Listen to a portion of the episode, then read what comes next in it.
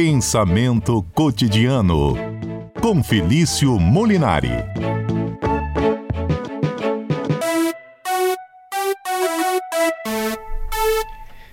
Boa tarde, professor Felício Molinari, doutor em filosofia e nosso comentarista das quartas-feiras, tudo bem?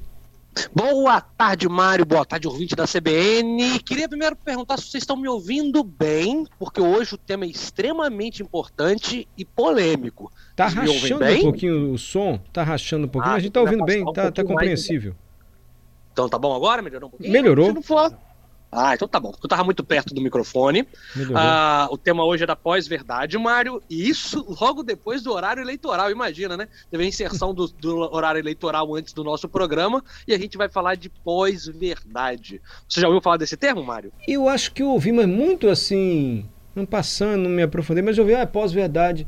Aí ficamos até na dúvida que será que tem relação com fake news? Não tem relação?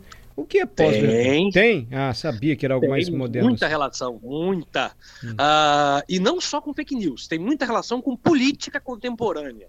É. Independente então, de, de, quem você vote uh, no próximo domingo, eu gostaria de chamar aqui o eleitor a prestar atenção nesse programa, porque ele é realmente importante. E a gente vai começar o seguinte: para falar de pós-verdade, é bom eu dizer que a, o problema da verdade, do que é a verdade, é um problema filosófico desde a antiguidade. O problema do que é a verdade, de encontrar a verdade nas coisas, sempre existiu na filosofia. Então, a primeira pergunta, né, que é o que é a verdade, né, como que a gente pode chegar à verdade, lá em Platão, lá em Aristóteles, a gente já encontrava reflexões sobre isso. Então, sempre interessou aos filósofos. Mas, contemporaneamente, em 2016, para ser específico, o dicionário de Cambridge, ou de Oxford, agora me falha a memória, escolheu a palavra pós-verdade como a palavra do ano. O que será que tem acontecido no debate político para ter dado essa guinada, essa virada, na verdade, e a gente ter, tê-la nomeado de pós-verdade? É esse o tema que a gente vai discutir hoje e tentar entender o que, que é pós-verdade e como isso afeta nosso debate político. Eu parei até de brincar, estou prestando super atenção aqui, professor. Fala aí pra gente, o que é pós-verdade? Então vamos lá. É um debate que vem. Então, Diga lá, diga o senhor, diga o senhor, desculpe. Não, vamos lá, vamos juntos aqui. A pós-verdade tem a ver com o seguinte: se a gente parar para pensar, ah, como eu disse desde o começo, desde sempre os filósofos buscaram ah, um critério para definir o que é verdadeiro, o que é falso. A gente tem, eu não vou me aprofundar muito, mas a gente tem na filosofia uma teoria chamada teoria da correspondência, que é uma das teorias da verdade, né, para a gente tentar justificar o que é verdade. A teoria da correspondência, por exemplo, é aquela que afirma que quando a gente fala que algo é azul, o objeto é azul, estou aqui na minha frente com um copo azul, isso que eu estou afirmando, tem que encontrar uma correspondência no mundo, uma referência no mundo. Para você que está ouvindo, eu vou dar um exemplo mais simples. É como se tudo que você falasse tivesse que ser verificado na realidade. Muito bem, isso é uma das teorias da verdade. A gente tem outras, como a, a verdade como correspondência, como correlação, enfim, como coerência, mas a pós-verdade, ela é uma outra pergunta. A pós-verdade não é mais uma pergunta como existia em Aristóteles, em Platão, sobre o que é a verdade.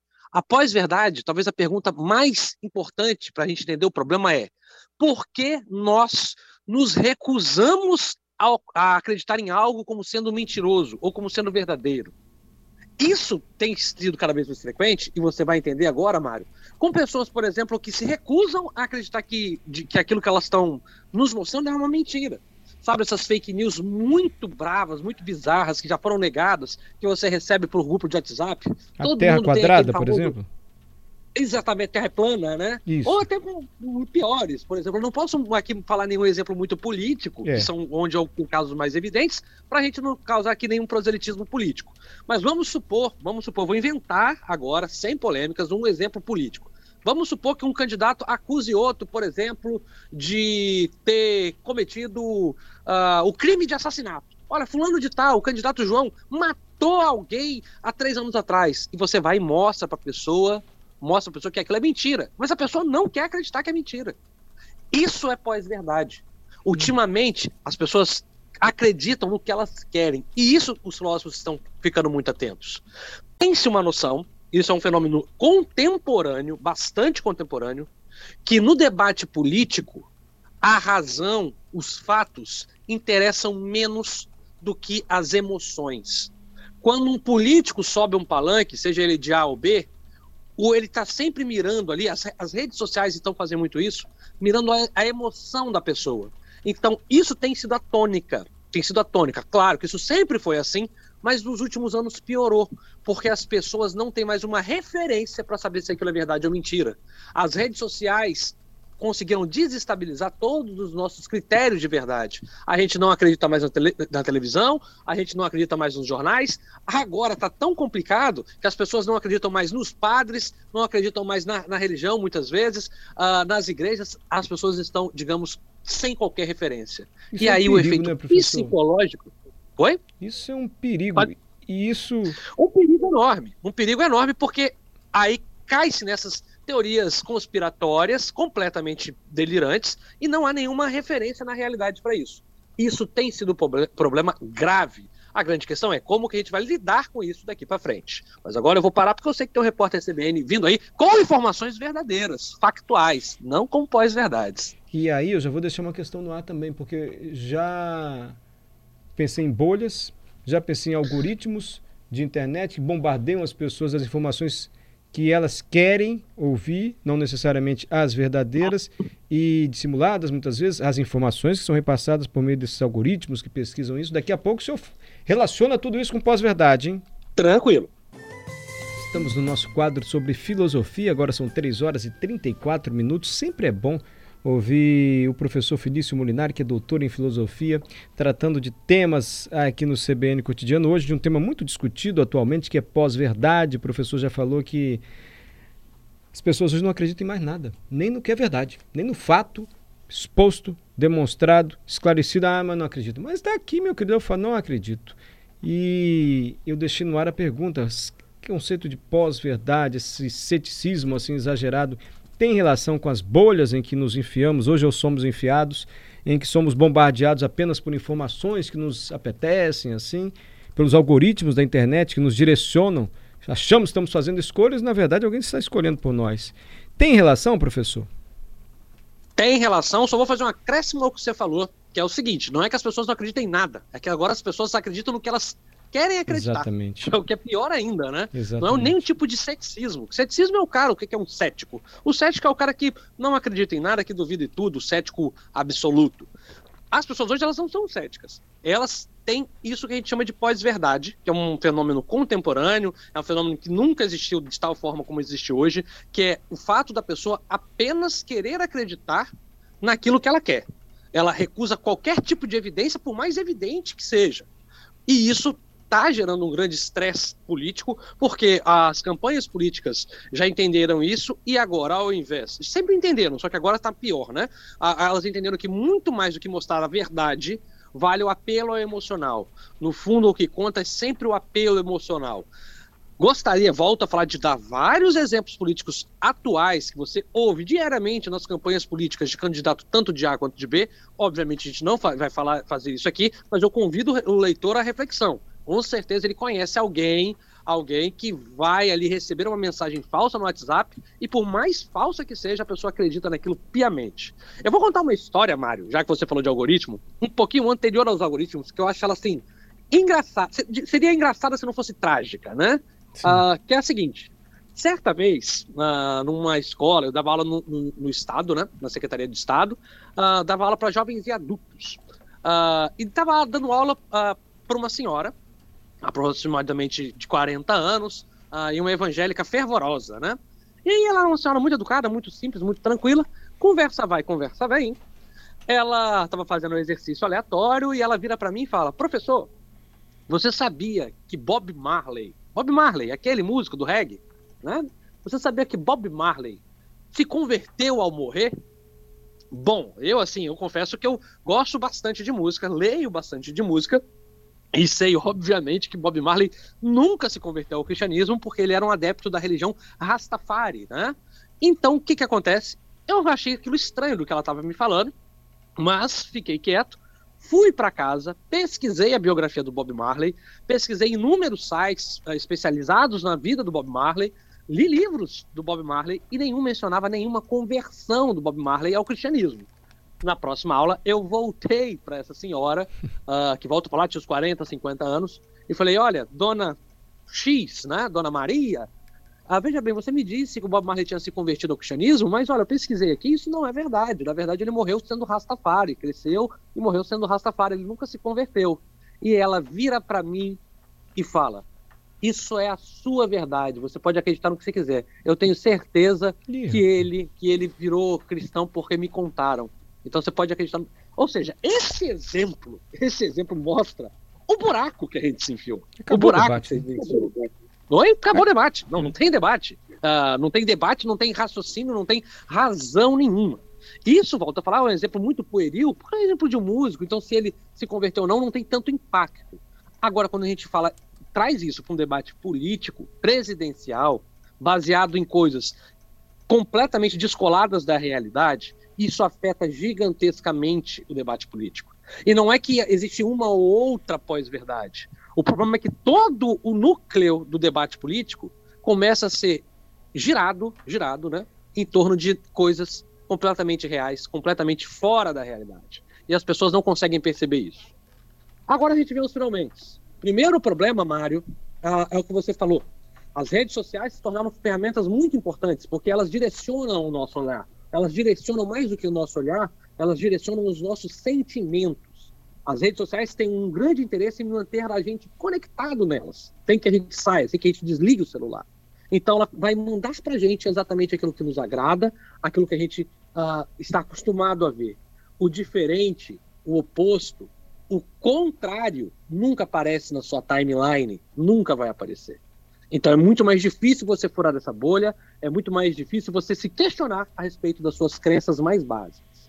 Segundo, Agora vamos para as respostas, que é uma parte acreditam que esse fenômeno é irreversível e que nós vamos ver daqui para frente a falência múltipla da democracia como a gente conhece.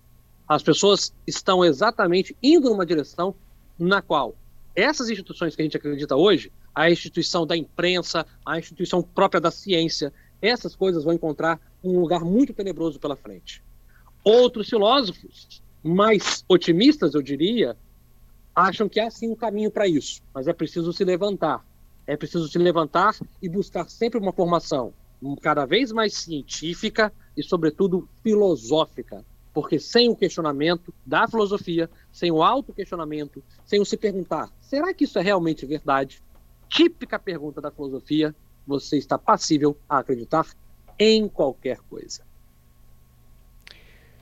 É, e eu fico pensando aqui, será que caberia às instituições, então, professor, democráticas, estabelecer regras, legislação para coibir assim a difusão de pós-verdades ou de fake news, a bem até da defesa da democracia, ou seria algo antidemocrático? Seria. Não é democrático, mas eu acho que é pior do que isso, porque a gente pode pegar, acho que isso é super tranquilo da gente falar.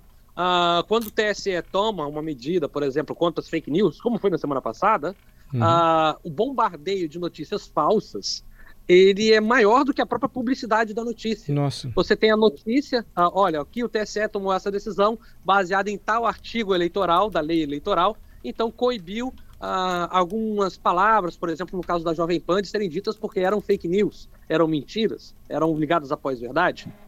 Isso teve, foi notícia em vários jornais, como eu já disse vários jornais, inclusive sérios, inclusive na própria Gazeta, na própria CBN. O problema é que as redes sociais criaram uma versão completamente distópica, completamente fora da realidade, e isso foi muito mais abrangente, muito mais abrangente uh, do que a versão divulgada pelos meios de comunicação oficial. Uhum. E é aquele seu tio que estava em casa, ele tem duas versões. A que a CBN transmite, a que jornalistas profissionais sérios transmitem, e aquela que ele recebe no WhatsApp. Em qual, Mário, ele vai acreditar? Independente da lei, o problema parece ser mais profundo, parece ser quais ferramentas políticas ou quais vacinas intelectuais a gente vai ter para esse tipo de manifestação que só quer acreditar naquilo, naquilo que quer. É, o Felipe Goldner está mandando mensagem. Coincidência, parece o debate hoje entre os dois lados que disputam a presidência, mas é exatamente isso. Felipe. E esse, eu posso estar completamente enganado, professor, mas eu acho que esses conceitos de pós-verdade, o senhor está dizendo, ou essas pós-verdades, elas sempre partem assim de um princípio, ou quase sempre se fortalecem, porque elas procuram difundir entre os receptores da mensagem que há um inimigo assim em comum. Ó, oh, o inimigo é elite, hein? A elite é nosso inimigo, isso é golpe da elite. Né? Antes era elite que se falava. Aí muda, ah, isso é comunismo, hein? tudo é comunista, não sei o quê. Enfim, eu estou me referindo aos dois lados, assim, sem, sem nenhum tipo de preferência. E sempre tem um inimigo, sabe? Ah, é o inimigo. E aí, após verdade, vem, é porque o inimigo criou isso, esse inimigo, que seja lá a elite, seja lá quem for. O senhor percebe isso também? É como se fosse uma estratégia de desinformação e de pós-verdade. É, eu acredito que seja uma das faces da pós-verdade, muito essa ideia de maniqueísmo, né? É. A gente, na tradição cristã ocidental, nós temos essa ideia do bem contra o mal, bastante religiosa, inculcada na nossa cultura a gente tende a ver, tem muita dificuldade, até mesmo fora da política, uh, de ver o, o, o, o, diferente como mero diferente. Normalmente a gente tende a ver ou como rival, ou como adversário, ou como inimigo. A discordância, ela é quase sempre uh, diferente. A diferença e a discordância é quase sempre inimiga, visto como algo pejorativo, algo a ser eliminado. Falta, obviamente, de uma cultura de debate e de diálogo, né? Uhum. Mas acho que isso é só uma, uma, uma das pernas, uh, uma das cabeças dessa, desse dragão de sete cabeças. Por exemplo, a gente pode pegar o caso do, do Bob Marley se convertendo. Ali não há exatamente um inimigo a ser combatido à primeira vista, mas é uma informação falsa. Sim. Então, acho que essa ideia de um inimigo a ser combatido, ela vai de encontro àquilo que é mais fundamental. Você precisa ativar o psicológico da pessoa. Você precisa ativar o psicológico, fazer com que ela fique emotivamente ligada ao que você está falando. E qual é a maneira mais fácil de fazer isso do que inculcar que você tem que lutar contra o inimigo? Daí vem a luta contra o inimigo. É muito mais fácil você tocar a emoção da pessoa quando você fala com ela que a gente tem que combater o mal. É claro que a gente poderia fazer isso falando que a gente tem que amar as pessoas, mas parece que amar as pessoas e respeitar não, não provoca tanta emoção que faz você levantar, né? Parece que o ódio ele move mais o mundo ou tem movido mais, infelizmente. É.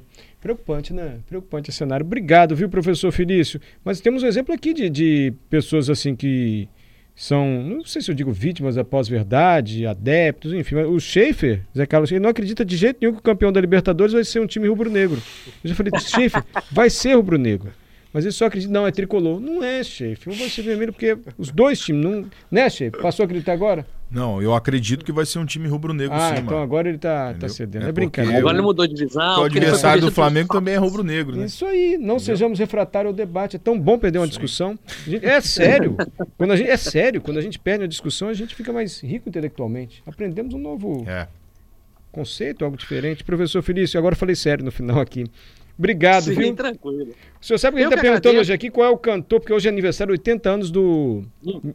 Milton Nascimento. O cantor preferido Nossa. dos nossos ouvintes. Tanta gente mandando mensagem. O seu já sei quem é, que é o Paulinho da Viola, né? O cantor brasileiro. Um dos, um dos. É difícil um falar dos. um cantor favorito, mas eu vou fazer uma menção honrosa aqui a outros que eu gosto também. Não, só ah, pode um. Por exemplo, Tim Maia. Não vê por lá, só, um só pode um. É um. Ah, só pode um? Só. Ah, então eu acho que eu fico, meu Deus, aí é difícil. Eu acho que vou ficar com o Milton Nascimento também. Tá. E, o, e o documentário do Paulinho da Viola, Meu Tempo Você viu? Ainda não vi. Ninguém ainda vê as coisas vi. que eu vejo. Ninguém vê o que eu vejo. Mas eu vou tá ver. vendo, né, Mário? Você vai ver, professor? Vou, vou ver. Mas antes de ver, queria aqui fazer primeiro uh, um pedido aos nossos ouvintes que eles tenham consciência, consciência independente de quem votem, né? Consciência, busquem sempre a sabedoria e a intelectualidade baseado na ideia de respeito. Então, busquem sempre sabedoria, busquem sabedoria, conhecimento uh, e votem com maior possibilidade de consciência no próximo domingo. Eu espero que, independente de quem ganhe as eleições, na quarta-feira nós tenhamos a possibilidade de um futuro, um país melhor, passar a pandemia, passado tantas coisas, que a gente possa ter um país melhor pela frente, mais tolerante, menos violento e, por que não, mais filosófico. Esse é meu pedido. Uh, enfim, é isso. Deixo aqui também meu agradecimento a todos os ouvintes. Quem quiser saber mais um pouquinho, é só correr lá no YouTube, a Filosofia Explica, ou no meu Instagram, Felício Molinari, a gente continua conversando. Valeu, Mário. Obrigadão pelo espaço. Combinado, professor Felício. Muito obrigado, hein? Tchau, tchau. Tchau, tchau.